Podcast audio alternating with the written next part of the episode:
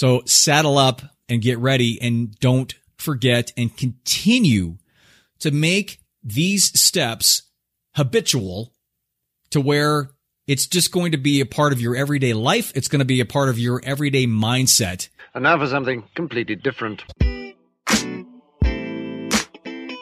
Welcome to Surrounded by idiots. Radio Podcast. Welcome to the Resistance. This is Tony Dufresne, PhD, surrounded by idiots radio podcast from beautiful, sunny, really hot now, Scottsdale, Arizona, southwestern United States of America. Protest filled streets. Uh, I am so happy and I'm so proud that it, that I, that this is happening and the awareness has gotten to the point where things are starting to happen and it's really exciting and there's a lot of pain and a lot of suffering still happening out there and I really feel for all the people that have gotten injured and that have had to deal with all of these terrible things that have been happening over the past couple weeks. But I can't hide my joy for the fact that things are getting done. Momentum is shifting. The first thing that I would like to do is welcome you in, and I'm hoping that everything is safe and sane and, and, good with you, and you're doing everything you possibly can to contribute to the movement and to, to continue the momentum that we need to continue like forever. So this is not something that's going to be uh, for two weeks and then we're cool and everything's going to be where it should be. This is going to be a long, drawn out, and difficult process for all of us to continue this movement. And it's not unlike creating a new habit or trying to adapt to an environment that you have no clue how to adapt to. And that's what's happening now because it's going to take a serious, major paradigm fundamental shift into understanding. And mostly it has to do with us, us white people, understanding that we need to make the changes to get to the point where we understand the perspective that for the first time, a lot of us are starting to get. I want to talk about what happened last week to me. So hopefully you heard my podcast last week. When I post to Instagram and to Facebook, they denied my post. It was something like a, I was leaning towards a, a political perspective and it was uh, too controversial or something of that nature. And I'm like, are you kidding me? Zuckerberg himself won't won't take down posts that are completely blatantly false and fake stuff. So then what I had to do was I had to tone it way down and I put up the picture, but I put up a black and white picture instead. Same one because I thought the picture was very impactful. And when I did that, it was okay. And I took out all of the rhetoric that I had in the first one. So what I'd like to do is I'd like to read you the first one and let you decide where this lands. What I said was, well, it looks like we finally created enough painful leverage to expose the soft, white underbelly of social injustice that has plagued our country for generations. The reckoning is here, and like an ocean tide, it's coming in whether you like it or not. The issues surrounding the Black Lives Matter movement and civil rights in general have been around us for our entire lives. But the amount of leverage needed for wide systemic change never presented itself until now because of the technological and internet revolution. Now, any revolution in American history, the agricultural, the industrial throughout the history, it creates a lot of chaos and it ultimately results in positive change. With all of us now being connected, the tide of a global economy, of globalization is upon us. However, because this is such a massive change, there are a lot of people are fighting it with everything they have, including fear, hate, and racism. In the show, I talk about my own current awakening to social injustice and the need for systemic changes. I talk about the fear based reason Trump got elected and why it makes perfect sense given the internet revolution. I talk about how the current president and his supporters' resistance to the tide of change led to the leverage we now have to create significant, lasting change in the system. I talk about how the revolution is like bringing a black light into a hotel room. I talk about the powerful comments by General Mattis and how they support the protest and revolution for lasting change. I talk about the real reason for the president's church Bible photo op and why I believe we are now at the Gladwellian tipping point. Lastly, I refer to the incredible speech by Killer Mike and provide an easy call to action that will immediately empower you to make a positive and lasting change. That was my post. Apparently, that post is too controversial for Facebook and Instagram to post. So I dumbed it down and, and what I did was I just, I put the link out there and it linked back to the original. So I'm hoping, and it seems like the message got out. It's my most popular post I've ever put out. Uh, I had s- amazing comments back to me and the good, a lot of them were older white people like me saying, you know, I appreciate the post or we have to do something more or we can't not do something anymore. And then I had some bad ones just from binary thinkers who wanted to lash back because they don't get it. Then I had a couple angry ones and I wanted to bring these up because I think they're important. One of them was an FTP post. And if you know what that means, you, you that's F the police. And another one had, was kind of the same tone and it was about all cops being bad because the picture that I posted was of a black protester and a black police officer, and they were fist bumping across the police officer's bicycle as a barricade. And it just showed both of them kneeling and connecting. And I thought that was really important for on a number of levels, and I think you can probably follow the reasons why. It's so powerful to me. It was a, one of the most powerful photos I have seen of the protest up to this point. And the two comments that I got in regards to FTP and all cops are bad, I wanted to make sure that they understood was is that if you lump everybody in the same group, it's binary thinking and it's also zero sum or absolutist thinking. And that type of limited thinking is what got us into this in the first place.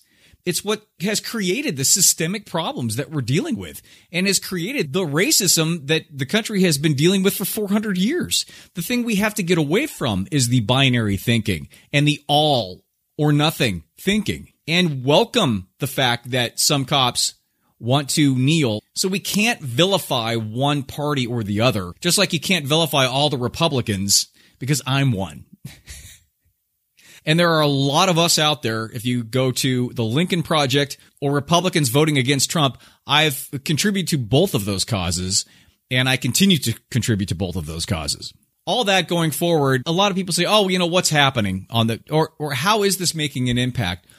I'm going to run down just a few things in terms of what has happened since all of this started. Minneapolis bans chokeholds and they're thinking about disbanding the police force. That doesn't mean getting rid of the police force. That means just creating a different type of force similar to what Camden, New Jersey did, which was more of a community based policing. Dallas adopts a duty to intervene. New Jersey's attorney general said the state will update its use of force guidelines.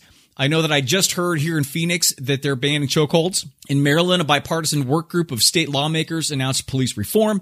LA City Council introduced a motion to reduce LAPD's budget by 1.8 billion. I'm going to get more into the whole budget thing and the defunding police issue a little bit later. The police brutality that have been caught on camera, and I just saw there is there are over 500 cases of this happening with during the protests. So far, they have led to near immediate suspensions and firings of officers in several cities. Monuments celebrating Confederates are removed in a number of cities, including deep South cities and even including in European cities. And I believe it was Bristol that they removed a slave traders statue and threw it in to the bay where he used to dock the slave ships. How's that for symbolism? The street in front of the White House is renamed Black Lives Matter Plaza. Globally, rallies and memorials have, have been held in Mexico, Canada, Brazil, Australia, New Zealand, as well as, again, I said 18 different countries. I think it's more now. A former German ambassador to the U.S. said that people all over the world understand that their own fights for human rights, for equality, and for fairness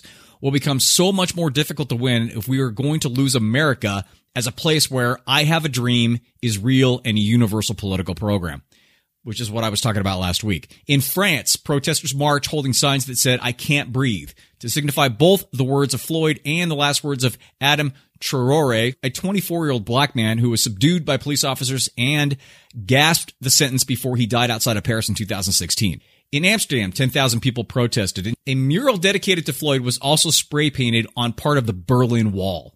In Ireland, protesters held a peaceful demonstration outside of Belfast. Italy, protesters gathered marched with signs that said, stop killing black people, say his name, and we will not be silent. In Spain, people gathered to march and hold up signs throughout Barcelona, Madrid, and Athens, Greece. In Brussels, Belgium. In Denmark. In Canada. In New Zealand. Memorials have been built for Floyd In Mexico City, portraits of him were hung outside the U.S. Embassy with roses, candles, and signs. In Poland, candles and flowers were laid out next to photos of Floyd outside of the U.S. consulate. And in Syria, of all places, the turbulent Middle East, two artists created a mural depicting Floyd in the northwestern town of Binish on a wall destroyed by military planes. Again, like I said last week, this is happening. You're going to be on the right side of history or the wrong side of history? I know you guys are going to be on the right side of history. But isn't it amazing that even after all of this, and even after exposing the dysfunction and the subversive racism that is a part of the system, there are people that still are so scared that not only are they unwilling to accept it, they're fighting with every ounce of energy they have against it. Tucker Carlson was just on his show on that channel and he was bagging on Elmo. The dude went after Elmo because Elmo's talking about being a decent human being. I, and I have to mention this because it's just insane what the, the president tweeted in regards to that, the, the elderly gentleman in Buffalo and the, fa- and the fact that, that he was some secret Antifa agent. It's unconscionable that the last poll has indicated that 37% of people in this country still are cool with this guy. So that being said, I want to go back to something that's been controversial and it's that defund the police thing. It doesn't mean take all the money from the police departments. And I, and I, am hoping you know that. And if you do, that's great. And, uh, you know, I'm not going to spend a lot of time on this, but that's not what it means. It means taking a lot of the funds that go into the police department, especially into the militarization of the police department and putting it into the other social programs that will alleviate the pressure off of them to be psychologists and to be implementers of social programs. The old Dallas police chief in 2016 talked about how the cops have to do everything now. And it's the truth.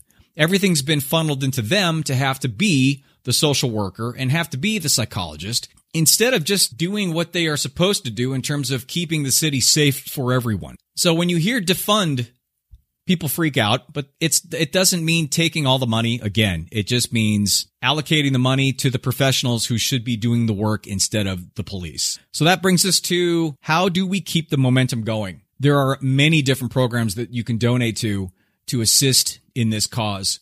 Number one being Black Lives Matter. They have a website up. You can donate to them. You can also donate your time, uh, your skill to any particular organization if you're a lawyer or if you happen to be an EMT and uh, they're out there protesting or having some sort of a rally. Uh, you can go out there to help them. You can go out there with water bottles. You can be like the guy in DC that opened up his house to 70 people. There's also bail funds that you can donate to as well. You can support black owned businesses. You can also actively take a stand when you see injustice happening. As an example, there was a white girl protester that as the cops were starting to march towards the other protesters, she put herself in between the cops and the black protester that was on his knees with his hands up. You can also educate yourself contacting your representatives. All you have to do literally is Google who are my representatives in Congress. And last but not least, register to vote or just vote. And for those of you who are not in the states and in those in the different countries, on behalf of all aware Americans, I thank you from the bottom of my heart. Your support in this means a lot and is very important to creating the momentum for change, not only here in this country, but worldwide. Remember, we're in this for the long haul. This is not going to be a two week or a two month or a two year type of a thing. And once the emotion comes out of it, we need to continue on, create positive habits, continue to feed the momentum going forward and not to forget because this big of a pushback on an institution that's been around for so long, it's going to take a lot of energy from a lot of people for a long period of time.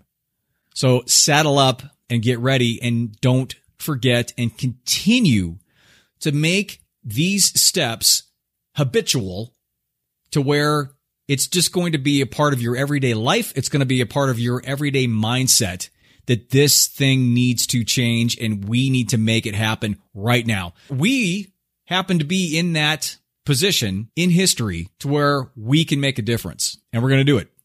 If there's any comments, questions, you want to copy the book, get a hold of me at tony at javabud.com, J-A-V-A-B-U-D. I hope things are well. Stay safe. Remember, COVID-19 still out there in Arizona. It's peaking again because people went out too soon.